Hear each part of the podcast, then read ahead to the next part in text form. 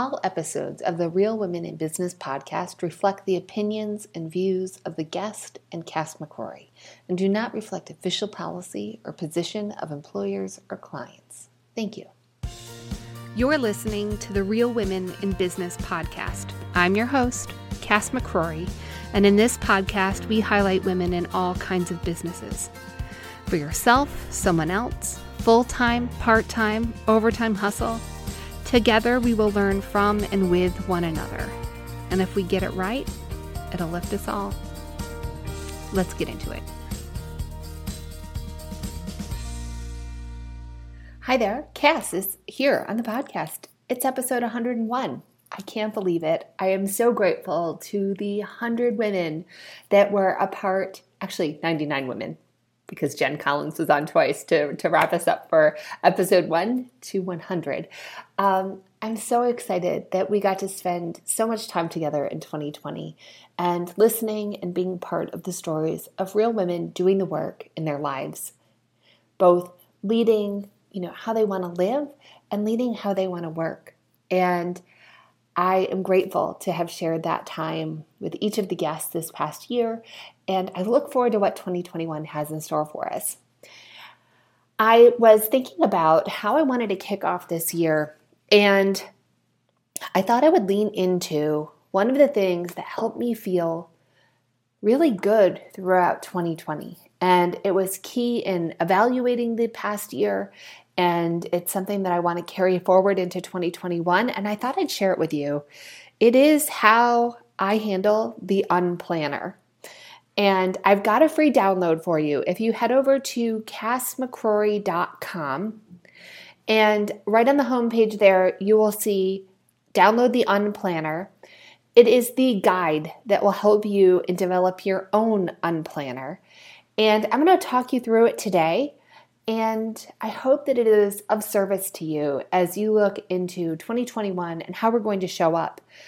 A friend of mine and a cousin of mine, Lene, had put on social media, like, Are we buying 2021 planners? And I wrote back, Firm no. Not buying a 2021 planner. In fact, I haven't bought a planner in I think it's six years because what I found is that planners weren't working for me. I found a lot of excitement around them. I was a bit of a planner junkie. Like, I loved them. It represented fresh start and all of these other things. But when it came to helping me feel grounded, intentional, giving and leading my life with my values and intention, they were falling really short there. And so I developed this process of unplanning, which doesn't require a new year, a new week, even a new day, all you need is a piece of paper.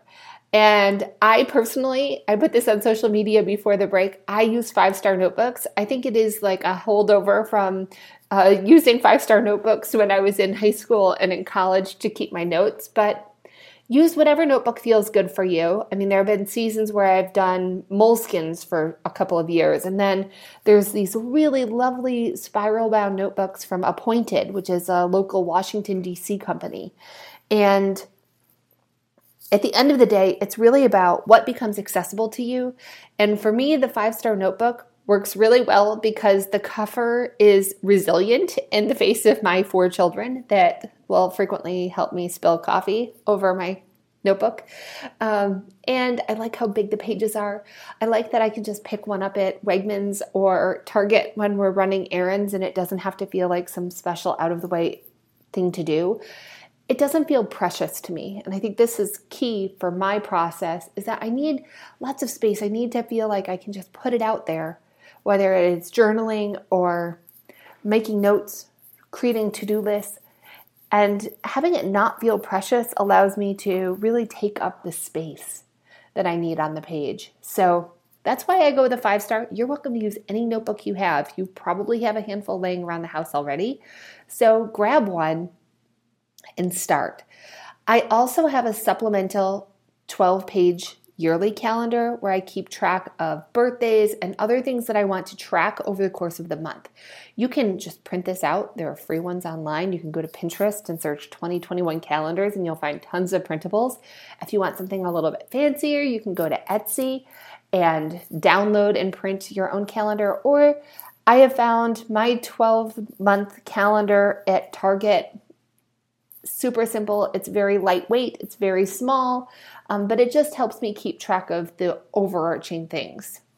So, I'm going to lay out and talk you through how I lay all of these things out in my notebook. Um, and the thing that I love about it, and I love about this process, is that it allows me to be unplanned.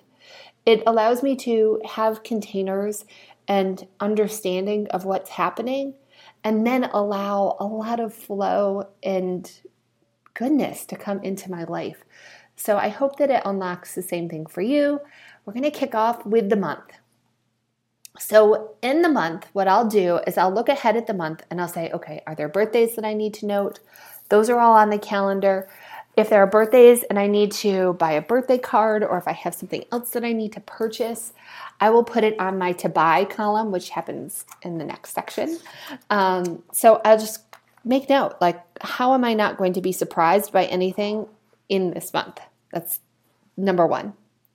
The next thing that I do is I note the full moon which is my favorite time to look at the sky, and the kids love the full moon. And then to identify when the new moon is, because the new moon is a great time to set and evaluate your intentions. I highly recommend checking out Jennifer Racioppi. Her episode of the podcast was amazing, and she is an astrologer, coach.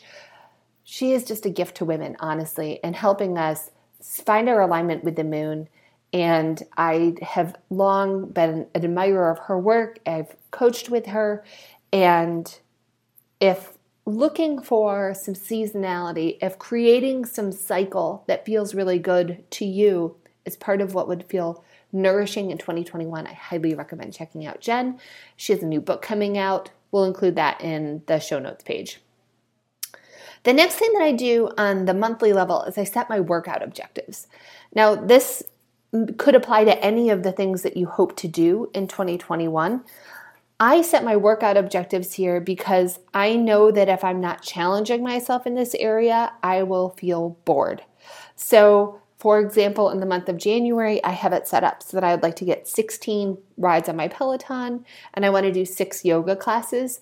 And what me setting that objective does and me putting it on the calendar is it it just helps me keep my focus. And it says, okay, if I want to get 16 rides in, that means that I need to ride more than once a week, which is kind of silly, but obviously we need to be doing the things that care for ourselves more frequently.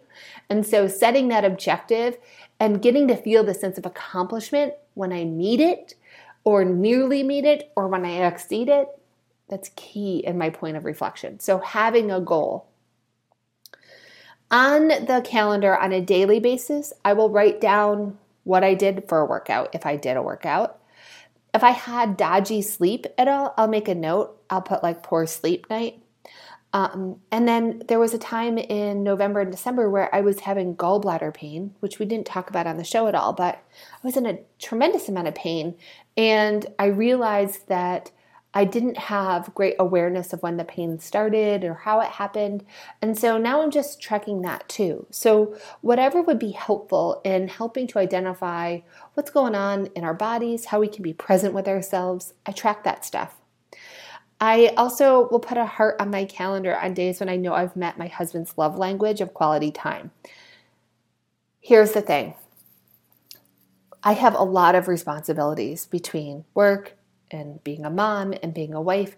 Being a wife is really important to me. And I know that George's love language is quality time. And that means playing Monopoly Deal or having a long conversation or going for a walk together, going and having a date night. When we could get out and have date nights, it was pretty easy to see that we were meeting our collective need for quality time together. But amidst quarantine, that became a lot harder. So being aware and saying, ah, I want to have hearts on my calendar for times that I've had quality time with George, it also helps me to understand when my own needs aren't met or why we might be having a more challenging time communicating as a couple because I'm not meeting his love language needs. And I have a responsibility to show up in our marriage and to love him and care for him. And so I track that because it helps me to know I'm doing I'm doing my own best work and I'm showing up for the person that I love so much. The other thing that I'm tracking right now is an AF, an alcohol free day. I want to have more alcohol free days in 2021. Um, I I can't say that I had a problem because that seems disingenuous. Um, but I can say that my body operates and feels better when I've had less alcohol. And I know that if I don't track it, it will just become a slippery slope of, well, I just had one beer, or I had a glass of wine when I came home, or I just needed downtime. And so that's what I did. I had a cocktail with George while we were playing Monopoly Deal. And then all of a sudden, you know, I've had 60 days in a row where I've had drinks and I haven't had any alcohol free days. So I'm tracking that this year because I'd like to have more of those days. My body feels better. I feel better when I have them. And I feel a sense of purpose and accomplishment by tracking it. I guess that's the bottom line with the things that you're tracking on your monthly calendar is what's going to help you feel like you have some awareness over what's going on in your body, in your life. Where do you want to advance personally, and how can you track that so that you're going to feel accomplished and purposeful. You know, checking things off a to do list, reaching and accomplishing our objectives, it's all part of how we feel a sense of personal agency, ownership, and fulfillment. And so, creating a calendar where we can do that is important. So, that's the monthly calendar. If you're looking at the guide, we're now moving on to page three, where I lay out the week. Now, I use a two page spread to set up my week. The left hand side becomes the place where I put all of my meetings and agenda items. The right hand side becomes where I put my lists. I will tell you, this takes me about 30 minutes. It is not uninterrupted time because I do have four children. I usually do it on the weekend. It is very important that I have this 30 minutes to set up my week so that I know what I'm going into um, the first thing that I'll do is at the top of the left hand side page, I write down my values. And the reason why I write down my values at the top of the page, the very first thing that I write down, is that I need to remember what my values are. It is very easy for us to adapt to what we think the outside world, the media, social, Instagram, friends, family, what we see them valuing but if we're not meeting our own intrinsic values, what we care about, if we're not doing value aligned activities, it all feels for naught.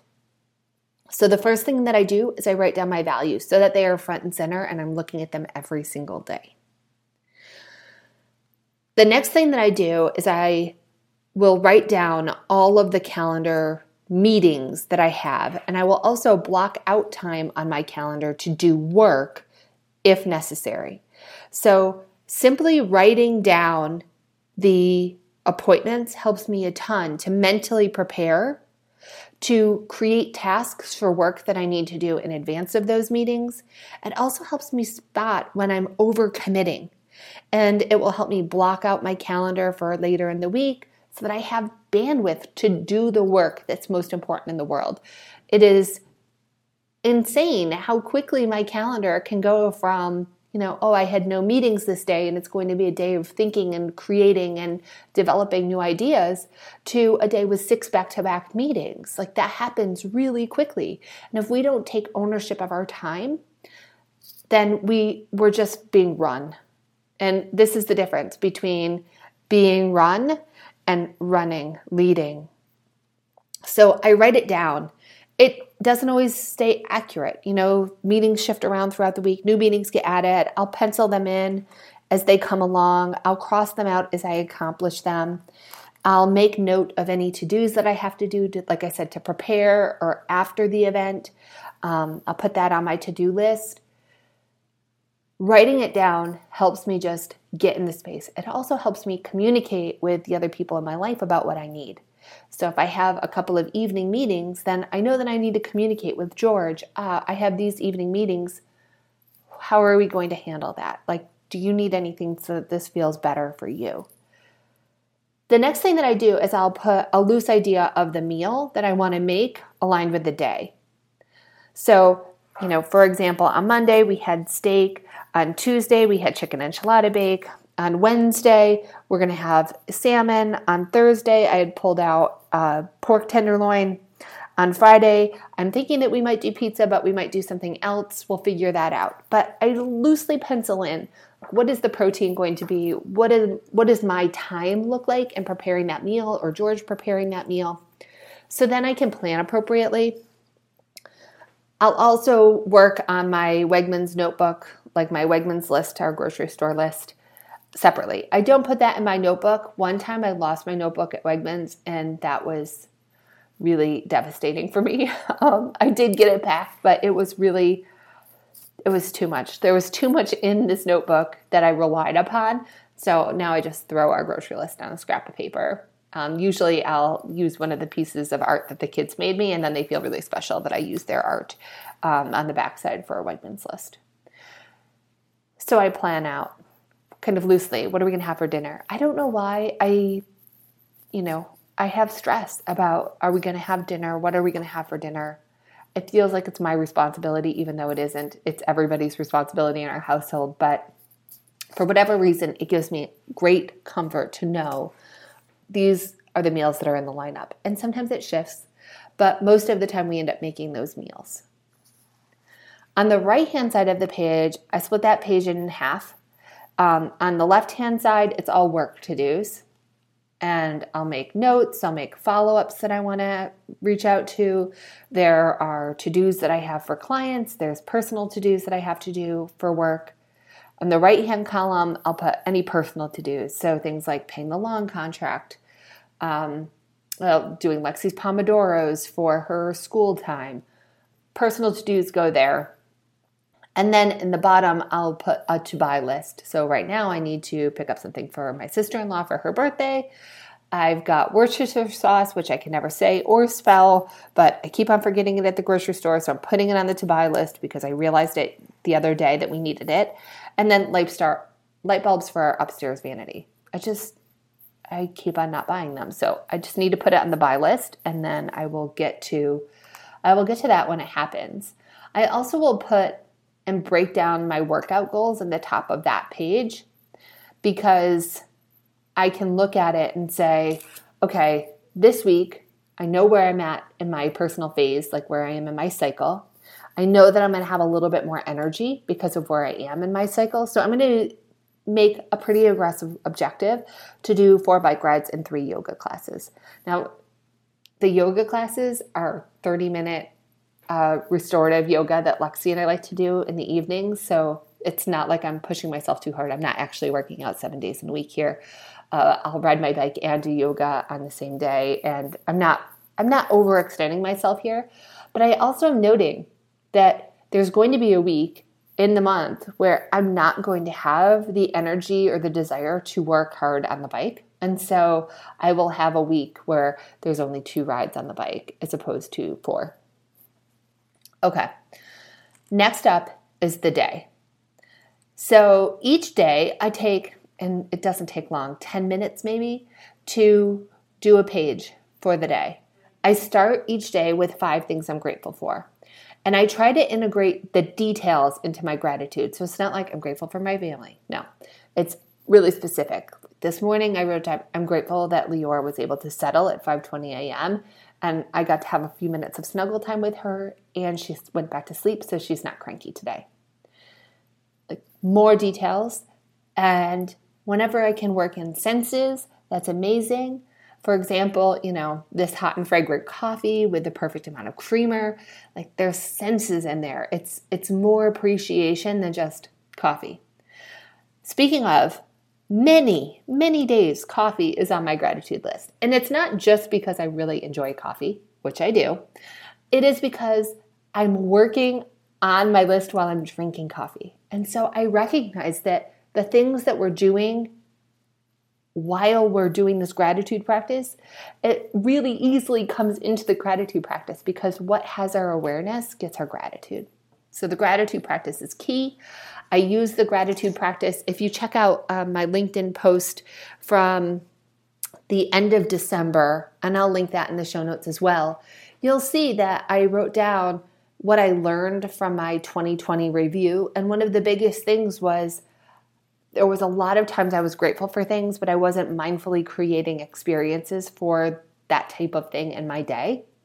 And I very easily could. And with that awareness, I will.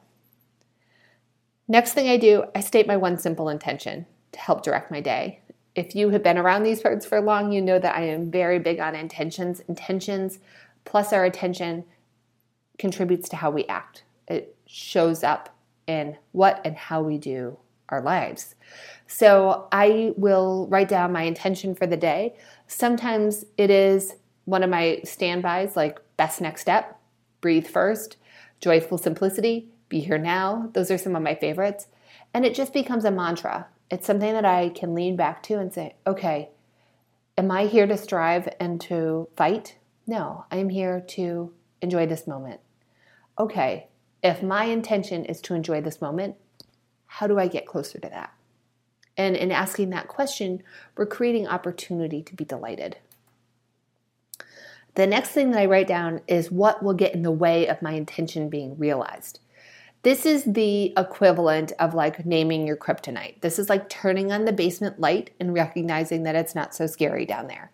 When you pinpoint what could get in the way, you're basically taking its power away.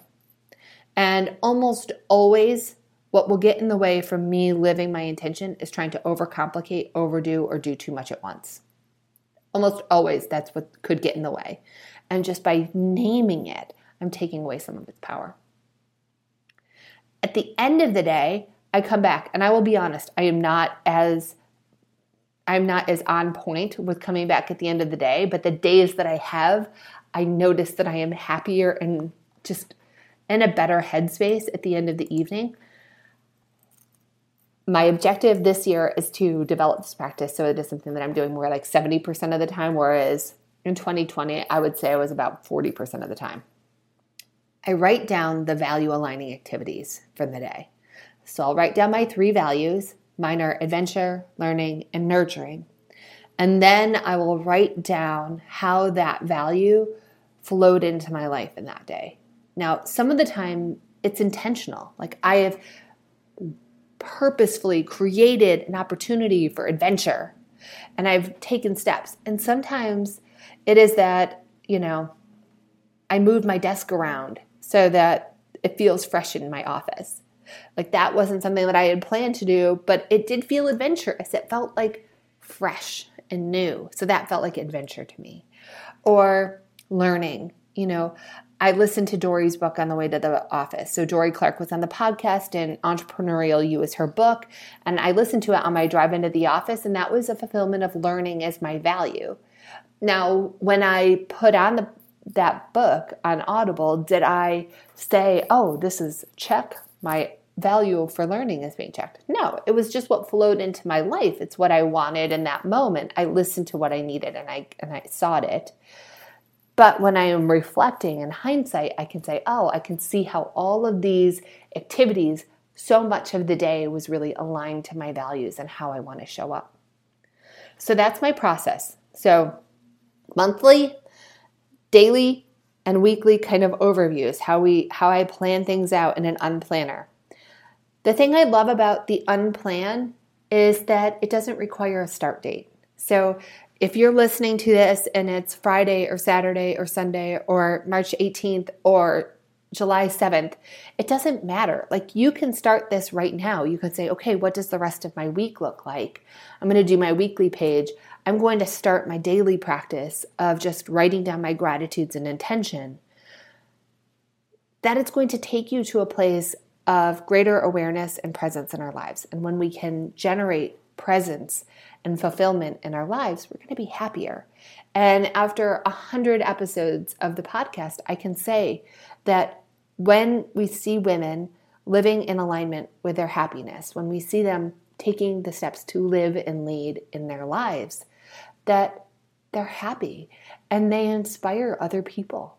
And they become great models for their children and their nieces and their nephews. They become women that we want to, to know. And I want you to be known. Not because we all want some platform or a podcast or Instagram famous. I don't, right? Like that That's not on my bucket list here.